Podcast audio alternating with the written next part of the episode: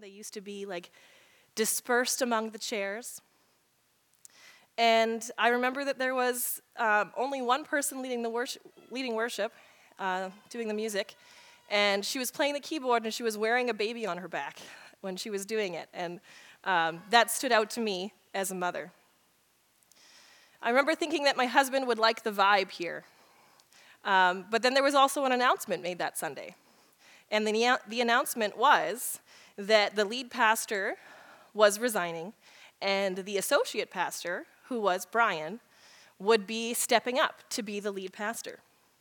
And I remember thinking that Sunday that the church was going to have a lot of figuring out to do, figuring things out to do. And I didn't know if I wanted to join a church that was entering a transition. I didn't know if I wanted to be part of that figuring things out and just the things that happen in those transitions. So I didn't come back immediately the next Sunday. It took about six more months. But we did ultimately come back. I brought my husband, and we ended up making Grand Valley our home church. And at Grand Valley, we found a safe community within which to continue our faith journey and, in fact, heal from some of the difficult church experiences that we'd had in our past.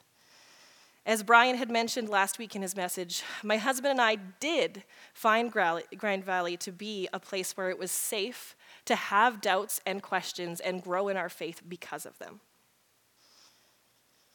Over the years, we added two more kids. I joined the church staff, first in administration, then I joined the preaching team, and then eventually I was on the pastoral staff. Brian and the leadership here were incredibly supportive to me, blessing my family and praying for us, even as we began a new adventure when I left the staff to go pursue becoming a chaplain in the, in the military. And now, nine years later, we find that Grand Valley is in a season of transition again. And instead of wondering if I want to be here as we figure things out, I feel incredibly privileged to be here during such a special time. The pandemic has shaken up people's lives. It has changed people's lives, it has changed their priorities, and it's changed things for faith communities all over the world. As we're coming out of it, people are trying to figure things out. But also for us, Brian stepping down to pursue a new career has caused us to be in an extra position where we have a lot of things to figure out. It's very common for a church to need to figure out lots of little details in a situation where a pastor who has been here as long as Brian was leaves the pastoral position. But it's not necessarily about discovering things or having to start from scratch. It's more about reconnecting and remembering who we are. As we connect with each other and serve one another, we will learn or remember who God has created this faith community to be. We might be wondering, who are we with Brian gone? He has been a pillar that has been here for quite a while. I have never known Grand Valley without Brian as the lead pastor. That's not the case for everyone here, but after something has been happening for a decade, you kind of get used to it. So it's going to take us time to think and learn who are we? And as we connect, as we remember, we're going to go, oh, yeah, this, this is who we are. When Brian stepped down, we lost a constant that we've had for nearly a decade. Brian and Nikki have been a wonderful support to many of us my family included. They have walked many of us through many different um, situations in our lives. Um, happy moments, sad moments, they have been here. And the thing about a constant is oh, a little story before I move on to the constant. Um, Brian has been such a part of church for us this morning. As my husband rolled over, we're waking up, gonna get ready for church. He says to me, Church is so much less exciting now. That's not why he's not here. It turned out he does have a cold, so he had to stay home. Um, but we will notice the absence of Brian in this position that he's been in for so long.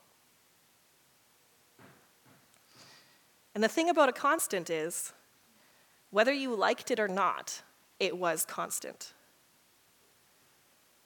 Not all of us agreed with Brian all the time. We loved him, but you don't always agree with people that you love all the time. But he was still there, the way that he'd been for nearly a decade. So we're going to have to figure some things out. What things are going to look look like without the crazy smart, detail oriented, plaid wearing pastor that has led this church for so long. I had coffee with Brian this week and he wore a hoodie. And the whole time I was like, but you wear plaid. there will inevitably be some changes as we go on this journey. Last night, as I was putting together the slides for this message, my daughter Aurora was sitting next to me, and she says, Your slides are lighter than Brian usually makes his. There will be all kinds of little details of things that we notice that when Brian was here, they were a little bit different. And then this morning, when we were struggling with how to make the projection work because I had had it on my laptop and we had to move it to the computer here, and some details got a little mixed up. Aurora again said something that many of us will think in some of the weeks or months to come. I miss Brian.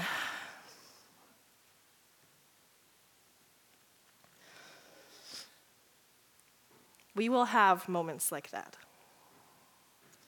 There will be changes. And as we go towards them, some of us will be excited about them. Some of us love changes. Some of us have been hoping for some changes, and we'll be very excited. But there will be others of us who need plenty of time to mourn what used to be. And plenty of us will be both of those things at the same time or at different times will be big changes cause big feelings. And that will be the case for us. And we will not all be having the same feelings at the same time. I have a picture here that might help us a little bit. And this is a change curve. Now, if you have heard of the five stages of grief, change curves are kind of based on that idea, but they've expanded it a little bit. And it's when someone passes away is not the only time that we have to deal with change or that we're dealing with grief or whatever. So there are plenty of feelings that happen when you're going to be going through a change. So this shows you kind of the stages. And you're maybe not going to go through all of them linear, but it kind of shows you hey, these are some feelings that people have when there are big changes. So at the beginning, there might be denial. Now, in a church, when someone says they're going to resign, you could Maybe your denial is like, uh, no, it's going to be fine. Everything's going to be the same. It's all going to be okay. There is no, there's going to be no changes. It's, we're barely even going to notice. It's going to be okay. Another stage might be, oh, realizing, oh, oh, okay, uh, well, we're going to have to adjust a little bit. There's going to be some changes. Um, yeah, I'm not sure what to do. I feel a little bit shocked. This is, and it might be a little bit overwhelming in that stage. Then there could be some anger some, res- res- resistance, some blame, some defensiveness. Maybe it's going to be whoever's up here. Maybe it's going to be the elders. Maybe it's going to be someone else. You're going to be like, you know what? It doesn't need to change this much. Why are you changing this? We, things were good. We don't need to change anything. Let's go back to almost exactly the way things were. Please, let's do this. I don't want change. We may have some of that. Then there could be some grief. Realizing, okay, things are changing. I'm a little bit sad. There were some things about the way things were that I absolutely loved. I am going to miss those. I wish I could have them back, but I'm going to let them go. And then there may be, or there will be, eventually, the stage where you're starting to come up a little bit more and you're starting to explore. You're starting to experiment. You're like, you know what? Maybe things could be different. maybe they could be different in a good way. Maybe we can figure out who we are supposed to be now, and it's going to be okay. So we might start to get optimistic. We might start to have some ideas. We might start embracing this. And eventually, it's hard to imagine it right now when you're in the beginning of a change. Because I think that we probably have people who are in a variety of places on this little thing right now. Some people are ready and excited and they have some ideas and are like, okay, we're to do this. It's to be okay. And they may bounce back and have their shock and whatever at a different time. Or we may have some people who are just like really sad right now, and in a few weeks, they're to be a little bit more optimistic and a little bit more ready for change. We're not all to be at the same place at the same time. But eventually, once this seems a little bit more normal, we will accept this change. And we'll be able to commit to the way things are. And we'll be enthusiastic about the way things will be, that what we will be working toward. So I would encourage you as we are in this stage, as you may be in any of these stages, as you start to recognize that other people are in these stages, ask God for understanding and courage. That we will be able to feel our feelings, understand them, and be courageous to be there for other people as they are feeling their feelings as well. We don't need to understand where everyone is. But if we start to notice more disagreements or dissatisfaction in the coming months, remember that this is a journey. And we aren't all starting at the same place or moving at the same pace, but we are on the journey together.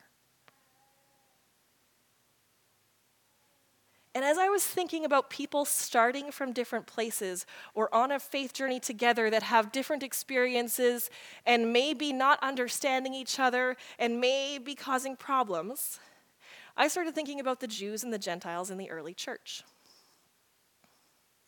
As I was thinking about what God might want to say to us as we begin this adventure together, I thought about what the Apostle Paul wrote to the churches in Ephesians and Corinth. You see, the Gentiles were outsiders. They did not grow up hearing about God. They did not know that God wanted to have a relationship with them. There was all kinds of cultural things that the Jews had that the Gentiles didn't. The Gentiles knew about God from a very young age. They had, this is how God wants us to interact with Him, this is how we're going to do it. And then in the early church, God put them together. Paul said this when he was writing the Ephesians But now you have been united with, with Christ Jesus. Once you were far away from God, but now you have been brought near to him through the blood of Christ. For Christ himself has brought peace to us. He united Jews and Gentiles into one people when, in his own body on the cross, he broke down the wall of hostility that separated us. He did this by ending the system of law with its commandments and regulations. He made peace between Jews and Gentiles by creating in himself one new people from the two groups. Together as one body, Christ reconciled both groups to God by means of his death on the cross, and our hostility toward each other was put to death. He brought this good news of peace to you Gentiles who were far away from him, and peace to the Jews who were near. Now all of us can come to the Father through the same Holy Spirit because of what Christ has done for us.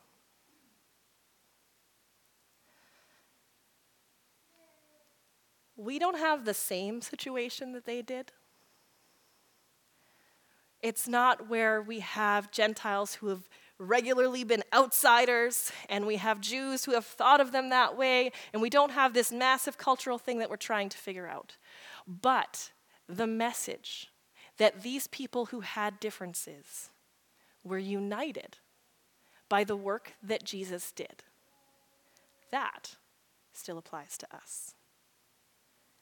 Because being unified with Christ, it doesn't just affect our relationship with God, but it also affects our relationship with others. A few weeks ago, we had a baptism. And when you have a baptism, You put someone underneath the water and you raise them up, and that is the symbolism of us dying with Christ and raising up. And we have a tendency in our culture to think of our faith as this solitary vertical relationship between us and God and not the other parts. But when Paul was writing the church and they were having divisions and they weren't understanding each other, he said, No, you don't understand. When you died and had a new life, you were unified with Christ and unified with each other. You are one. So this morning, in a few moments, we will be celebrating communion. And communion is a practice that has been a tradition in the Christian church for 2,000 years. And sometimes, I think regularly when we do this, we kind of gloss over it. Oh, it's, it's about Christ's sacrifice, and that's nothing to, to gloss over. We talk about his body being broken for us and his blood being spilt for us. But when we celebrate it, it encompasses this unity that we have been unified with God, but also unified with each other in this new life. We celebrate the truth of the gospel that was explained in Ephesians that I just read. And in another letter that Paul wrote, a letter that he wrote to the Corinthians, he talks a little bit about this because the Corinthians were messing it up. They were having communion, they called it the Lord's Supper, and they had an actual meal. But they weren't caring about each other when they were doing it. They weren't thinking about the unity, the body of Christ that was present in each other at all when they were doing it. They had rich believers and they had poor believers. And the rich believers could get there whenever they wanted because they had a more loose schedule. But the poor believers, maybe some of them who would have been slaves or laborers, they would end up having to come later. And by the time they would get there, there would be no food left at this meal, and the rich people would have had so much they were drunk. They were really having a great time. And Paul heard about this, and he was horrified. And he wrote them, and he said, You think that I'm going to be commending you at what you're doing? Is the wonderful church that you've built? And then I hear stories like this that you're not even caring about each other, that you are ignoring the needs of people in your congregation. And when he wrote to them, he emphasized that they are meant to be one people, one body, united by the Holy Spirit. And in that letter, he said these words The human body has many parts, but the many parts make up one whole body.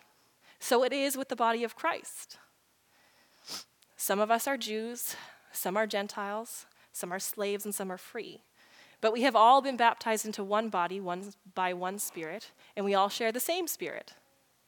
Yes, the body has many different parts, not just one part. If the foot says, I am not part of the body because I am not a hand, that does not make it any less part of the body. And if the ear says, I am not part of the body because I am not an eye, would that make it any less part of the body? If the whole body were an eye, how would you hear? Or if your whole body were an ear, how would you smell anything? But our bodies have many parts, and God has put each part just where He wants it. How strange a body would be if it had only one part.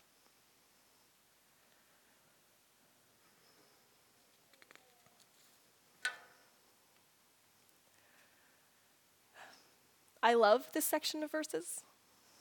It's probably one of my favorites. Because I have been in many faith communities where we have a tendency to start thinking that everyone should be like us. Everyone should have the same passions as us. How do they not understand the importance of this? An example would be worshiping God through music. We have some wonderful musicians in our church. And I have found personally that musicians are very passionate about worshiping God through music. But if all we had in our church was musicians, we would have some great music, but it would be weird. It would be like a body having just a head.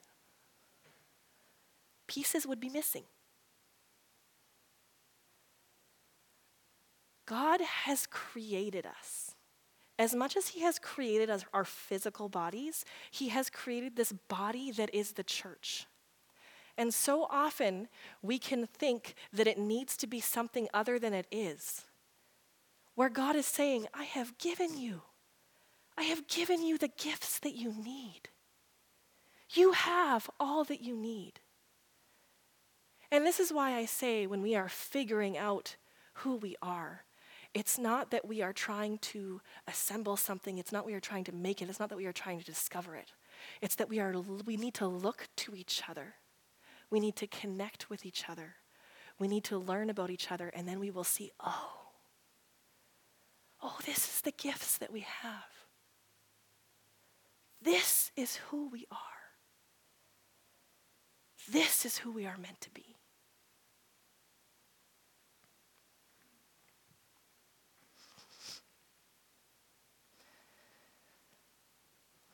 Yes, there are many parts, but only one body. The eye can never say to the hand, I don't need you. The head can't say to the feet, I don't need you.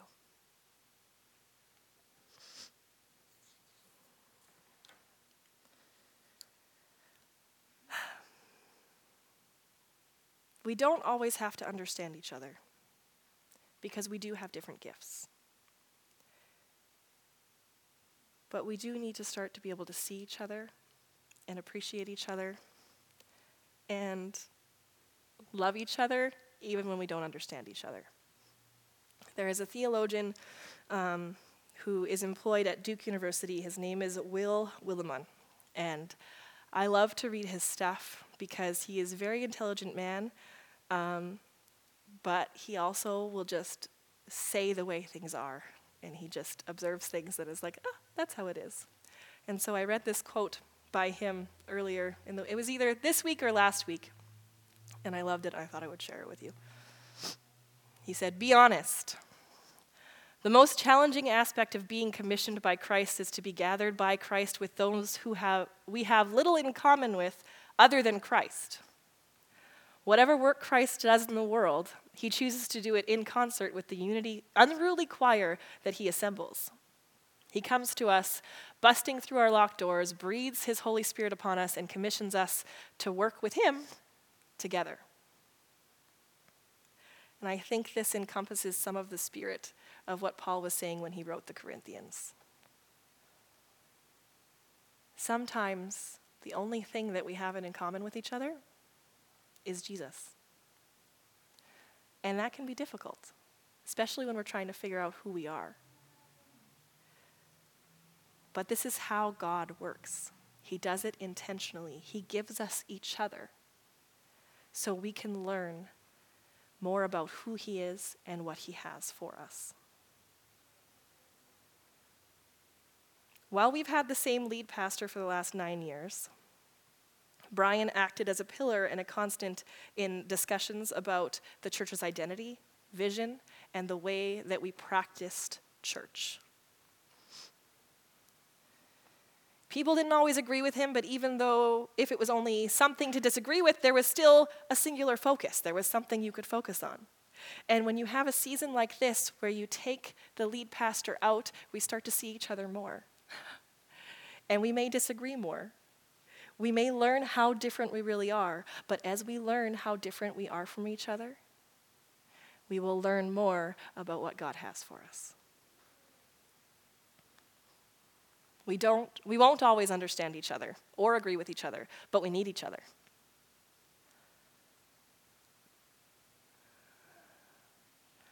There is a section here of what Paul said in his letter to the Corinthians.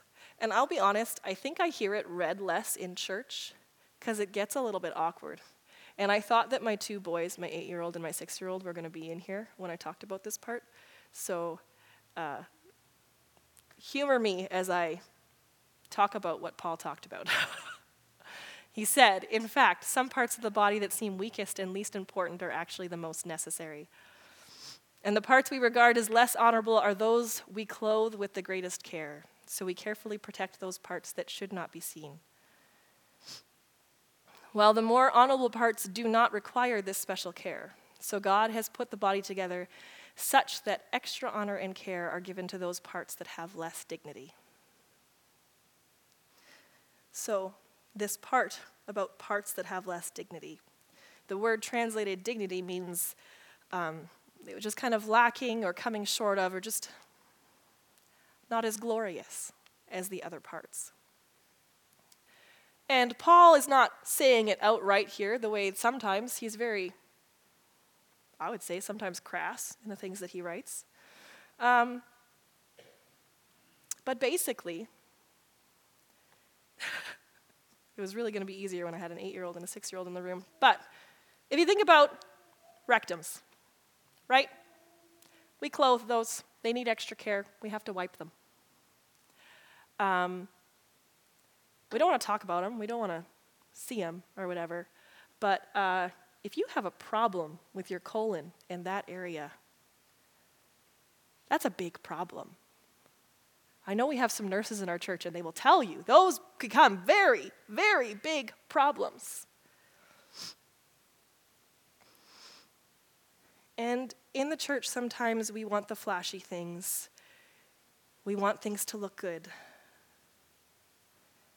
And when we pursue that too much,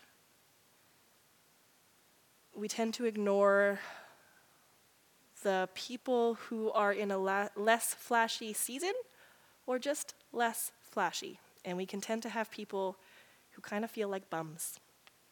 They think, why am I here? I don't fit here.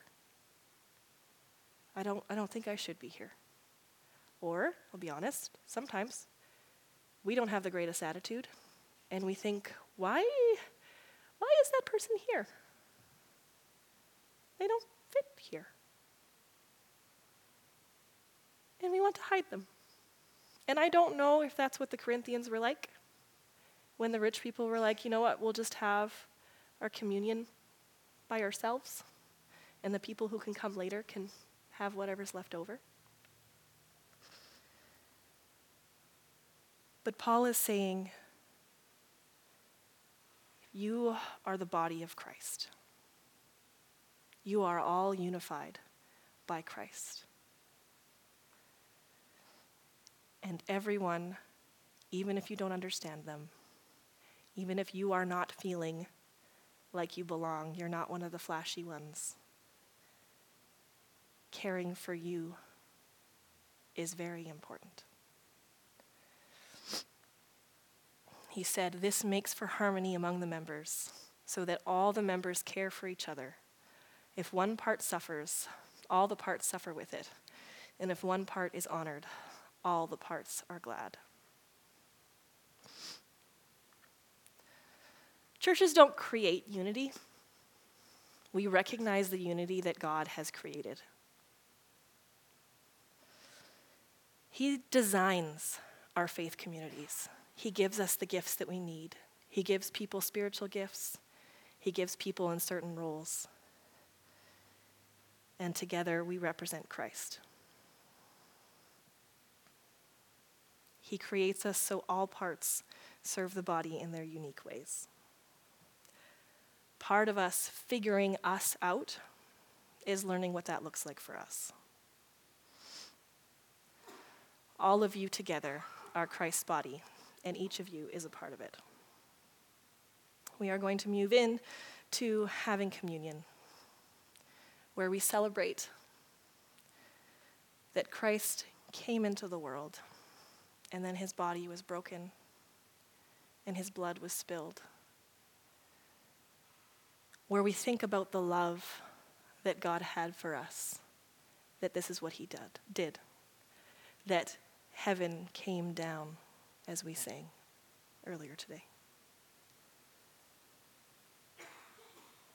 We celebrate knowing that we are able to be united, to, united with God because of this, and also that we are united together. So I am going to invite everyone to come forward. There is a table here and a table here. We do have gluten free wafers for anyone who needs them. We are going to have a song um, play, and uh, then I will read another scripture and pray after everyone receives the elements and uh, sits back down.